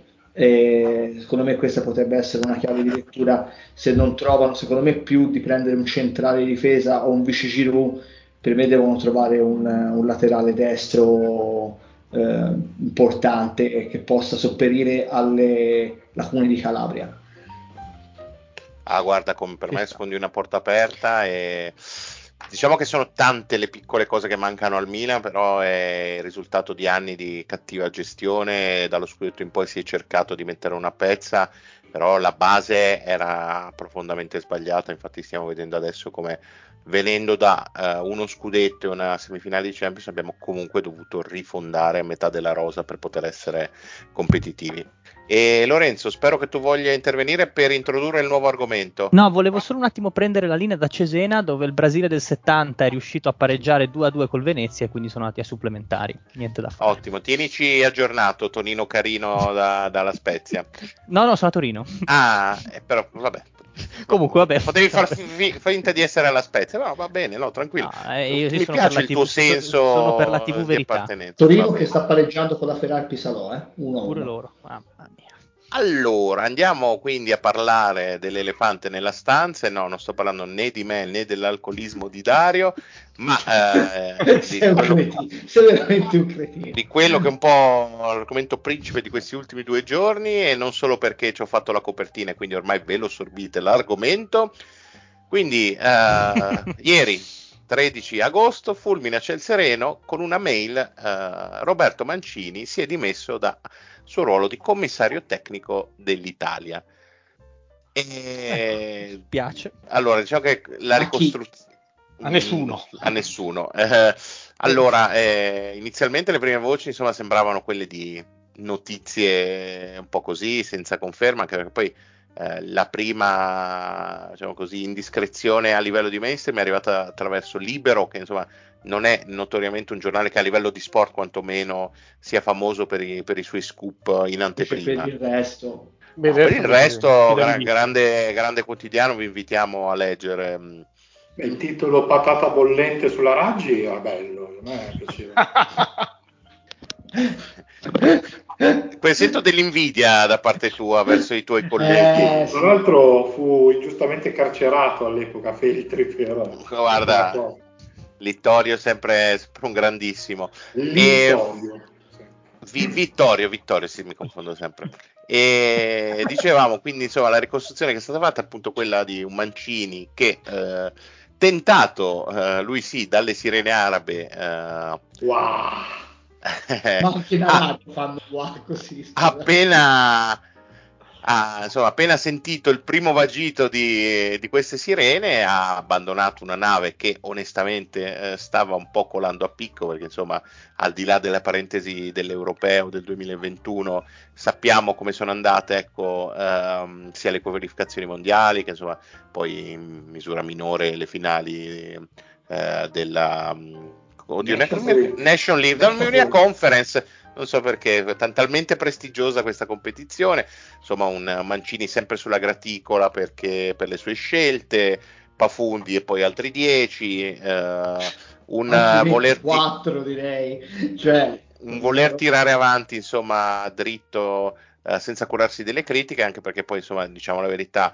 eh, il fallimento sportivo era stato molto molto forte. Ora sembra che sia arrivata questa offerta, tra l'altro eh, va ad allenare eh, la nazionale de, dell'Arabia Saudita, quindi neanche un club con cui avrà a disposizione dei supercampioni, ma eh, sembra che la federazione sia stata molto convincente, diciamo così, con, con grossi argomenti sotto forma di 40 milioni annui, quindi buon Mancini, Uh, molto poco elegantemente a, a, poche settimane dalle qualificazioni uh, eh, imminenti per la nazionale, ha deciso di, insomma, di, di, di mollare tutto adducendo dei motivi personali però mi sembra chiaro che dalle ricostruzioni se fossero, ci fosse qualche motivo personale dietro sicuramente non andrebbe ad allenare pochi giorni dopo in Arabia. E siamo sempre stati critici verso l'operato del CT, questa uscita di scena eh, abbastanza indegna da parte mia. Oggi addirittura ho letto delle parole molto dure della Gazzetta che no, no, non, mi, eh, non, mi, aspettavo, anche perché insomma la stampa è sempre stata discretamente pro mancio, eh, però... Ma giusto un filo. Però devo dire che le reazioni sono state molto forti, giustamente anche perché eh, lui sarà molto contento di andare a prendere quei soldi. La figura che fa lui mi sembra quantomeno insomma molto poco elegante. Dai, Barbina, lui, lui dai. che è sempre stato un uomo molto elegante. Esatto esatto. Dai vai lupo che ti sento Porca carico dimmi qualcosa. che è successo? eh niente ti è arrivato Mancini in casa? no no no siamo ai supplementari lo Spezia sta spingendo grande occasione. L'estate lo Spezia sta spingendo l'estate se ne va tra l'altro. Vai lupo di, su Mancio traditore su Mancio, della patria. sarebbero veramente tantissime tantissime eh, Ma dille qualcuna, di no, qualc- no, poi mi tocca chiamare Panduri e lascia fare. E, no, dai, c'è poco da dire, questo qualifica un po', eh, questi ultimi giorni qualificano eh, il periodo di confusione assurda che Mancini secondo me ha vissuto dal, eh, dal, dalla seconda fase del girone di qualificazione mondiale in poi, diciamo così, dal, dal gironcino di ritorno del, eh, delle qualificazioni mondiali. Culminato al posto poi, europeo, si può dire. Sì, tra l'altro un gol folle del Torino in questo momento, vabbè, eh, veramente bellissimo di Ricci. Di Ilic, scusate. E Ilic è un bel pezzo. Ilic, sì. e, tra l'altro non più tardi di due settimane fa Mancini era stato eh, nominato come plenipotenziario e responsabile unico di tutta eh, la eh, selezione azzurra, mh, comprese under 21, under 20, under 19, under 17, cioè una roba eh, decideva tutto lui e poi negli ultimi due giorni dopo questo appunto riassetto totale che faceva capo a lui ha deciso di mandare tutto eh, in baraonda eh, una fine eh, per me auspicabile perché comunque doveva dimettersi dopo la Macedonia dopo Palermo praticamente. È arrivata in un momento brutto perché comunque l'Italia fra 27 giorni gioca. Eh, la mia preoccupazione era eh, il nome del sostituto perché quando ti affidi a Gravina e alla compagna cantante non sai mai quale coniglio può uscire dal cilindro anche se i nomi in realtà dovevano per forza essere limitati a Sparletti e Conte, secondo me, cioè non potevano fare in altri modi. Poi ne parliamo del sostituto, ne parlerete voi.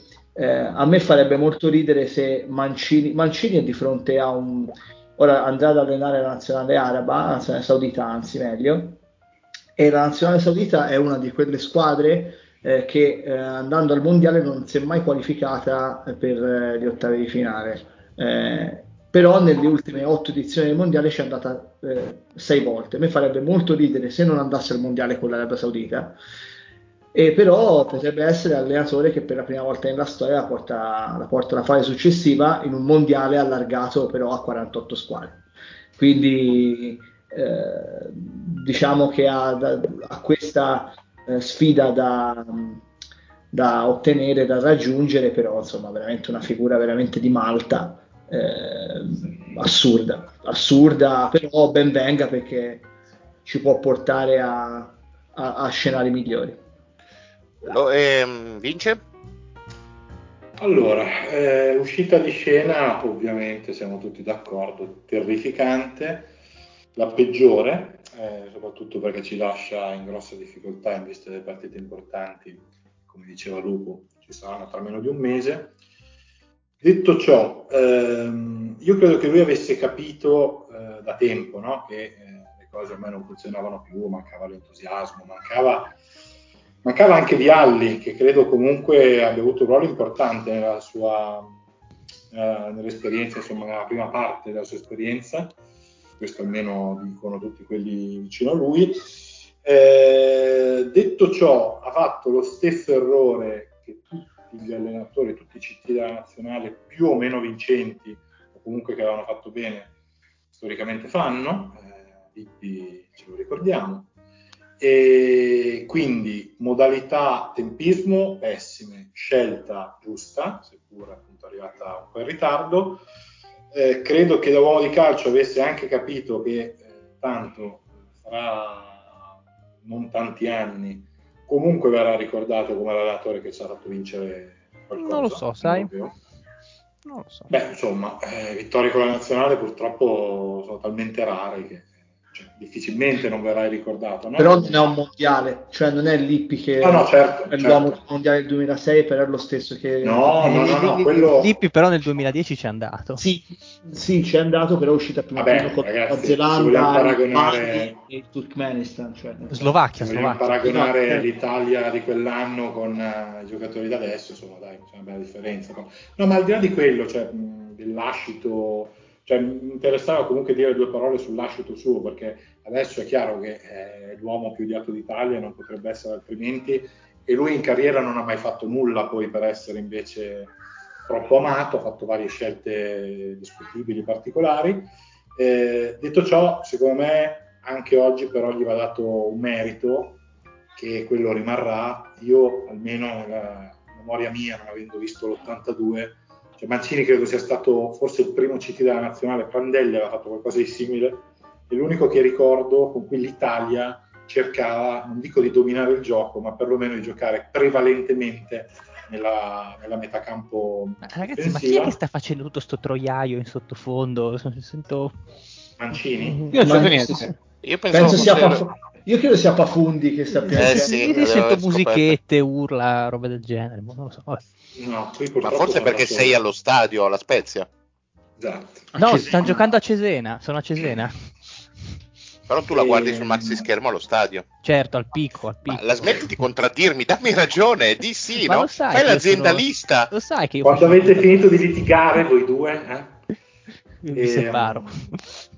Quella... Cosa stavo dicendo? No, vabbè, Mancini comunque adesso eh, uomo più dato d'Italia, ma secondo me gli va riconosciuto un merito quasi storico, perché è vero che abbiamo vinto un mondiale nel 2006, ma l'abbiamo vinto con una squadra che già nel 2002 era tra le prime, boh, a star larghi, secondo me, quattro rose più forti. Mancini ha vinto un europeo in un periodo storico in cui l'Italia eh, e, e, soprattutto l'ha fatto nella sua prima fase, nella sua prima parte di gestione, oggettivamente giocando anche un calcio decente per essere una nazionale, perché nazionale non è un club e, e, soprattutto comunque aveva portato a casa, se vi ricordate, anche un record di imbattibilità molto lungo. Quindi persona simpatica no, allenatore eh, sopravvalutato in alcuni tratti della sua carriera sicuramente sì, però oggettivamente eh, la prima parte di, di operato diciamo, di Mancini in nazionale secondo me insomma, gli va dato atto che ha fatto qualcosa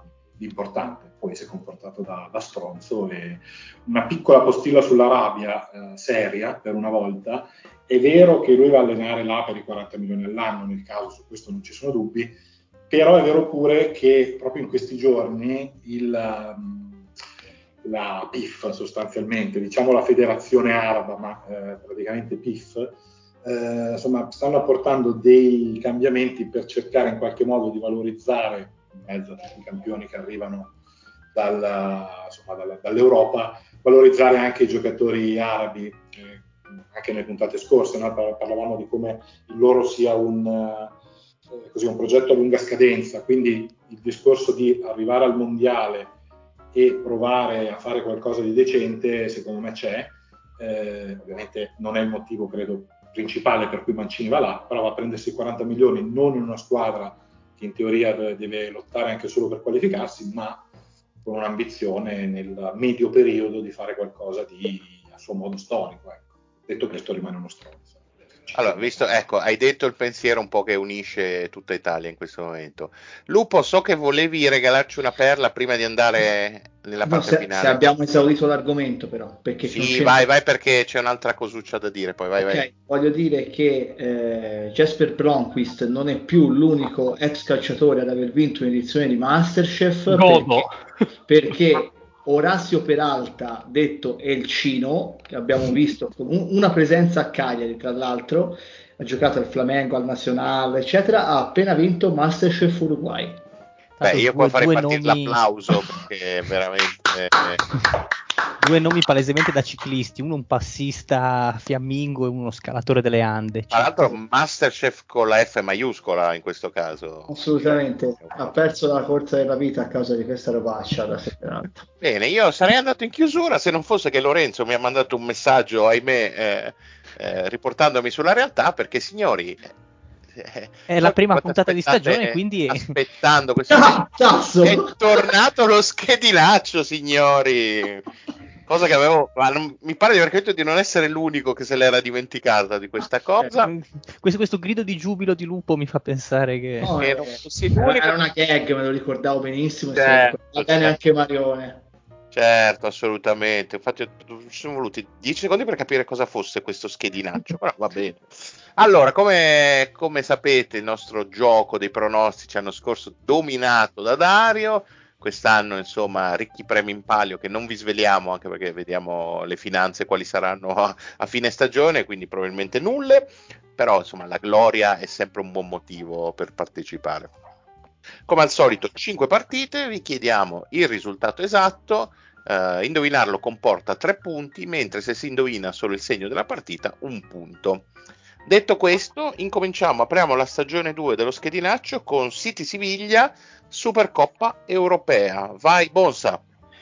Ma partita che in realtà non esiste, se non ricordo male.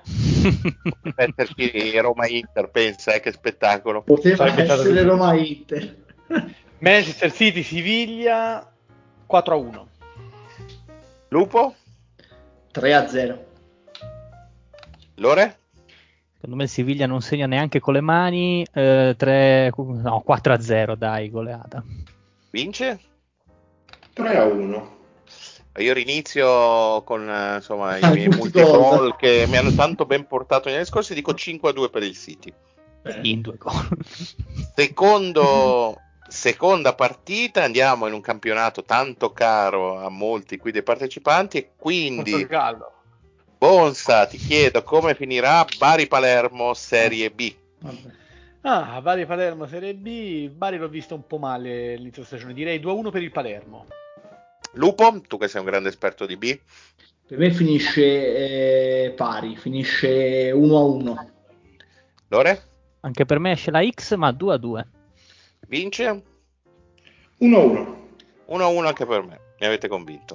Oh, andiamo nella, insomma, nel campionato più importante a livello economico che c'è in Europa. Ah, ok, mi stavo già preoccupando. Guarda. Eh, eh devo, ti... de- devo, mettere tra i preferiti il Saudita adesso. Ecco, eh, ti tocca, ti tocca. Eh, assolutamente. Eh, buongiorno Lorenzo. Eh. Quindi, campionato uh, più importante del mondo. Bonsa, chiedo a te come finirà Tottenham Manchester United. Bella domanda. Secondo me 1-0 United. Lupo? Io vado di 1-1 anche qui. Lore? Eh, no, vince lo United 2-0. Vince? Secondo me un rocambolesco 0-0. Allora, in troppi gol, troppi gol. In attesa che arrivi Lukaku al Tottenham, insomma, sembra al momento la destinazione più probabile.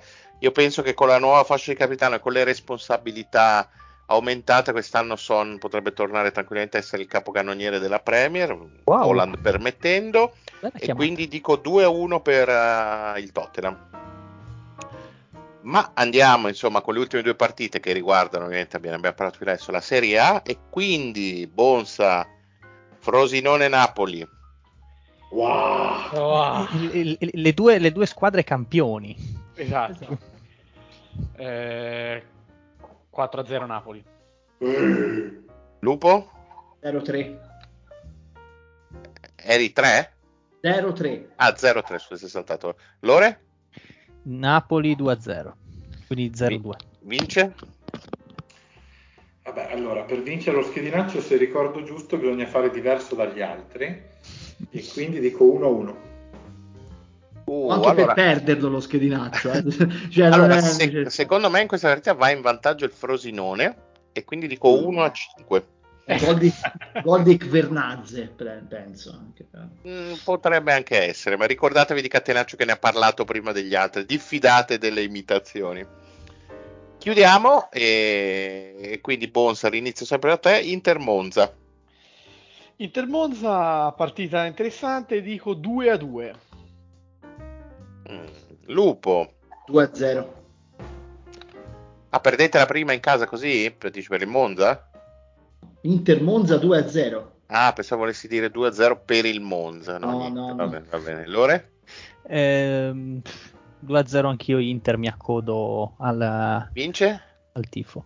3 a 1 con un gol di Frattesi su assist di Barella alla faccia tua, Mario. Allora, avrei detto anch'io 2 a 0, però siete già in troppi, quindi mi accodo a Vincenzo alla faccia sua e dico 3 a 1 anch'io. Gol di Gagliardini e... neanche quotato. Ma figurati, ma più, più gol di D'Ambrosio, guarda, forse. Bene, detto questo, andiamo a chiudere questa prima puntata. Mi raccomando, mandateci i vostri pronostici sotto tutti i nostri post social, seguiteci su Instagram, Twitter, Facebook e chi più ne ha più ne metta, anzi scusate su X perché non vorrei avere una causa oltre che dalla Piaggio anche da Elon Musk. E quindi... Mettete le stelline, Mario, ricorda di mettere le stelline. Assolutamente sì. Io dico una cosa, intervengo a gamba tesa, ragazzi, godetevi questa stagione di fantacalcio perché dall'anno prossimo cambierà tutto. Uh, io uh. intervengo, intervengo, a gamba tesa per dire che ho detto una cagata perché l'Arabia Saudita nel 94 ha fatto gli ottavi ai mondiali. Bene, molto bene, siamo molto contenti di ciò e quindi anche per tutta la relazione un saluto dal Marione ci vediamo la prossima settimana. Oh yeah. No quello è un altro podcast. Ciao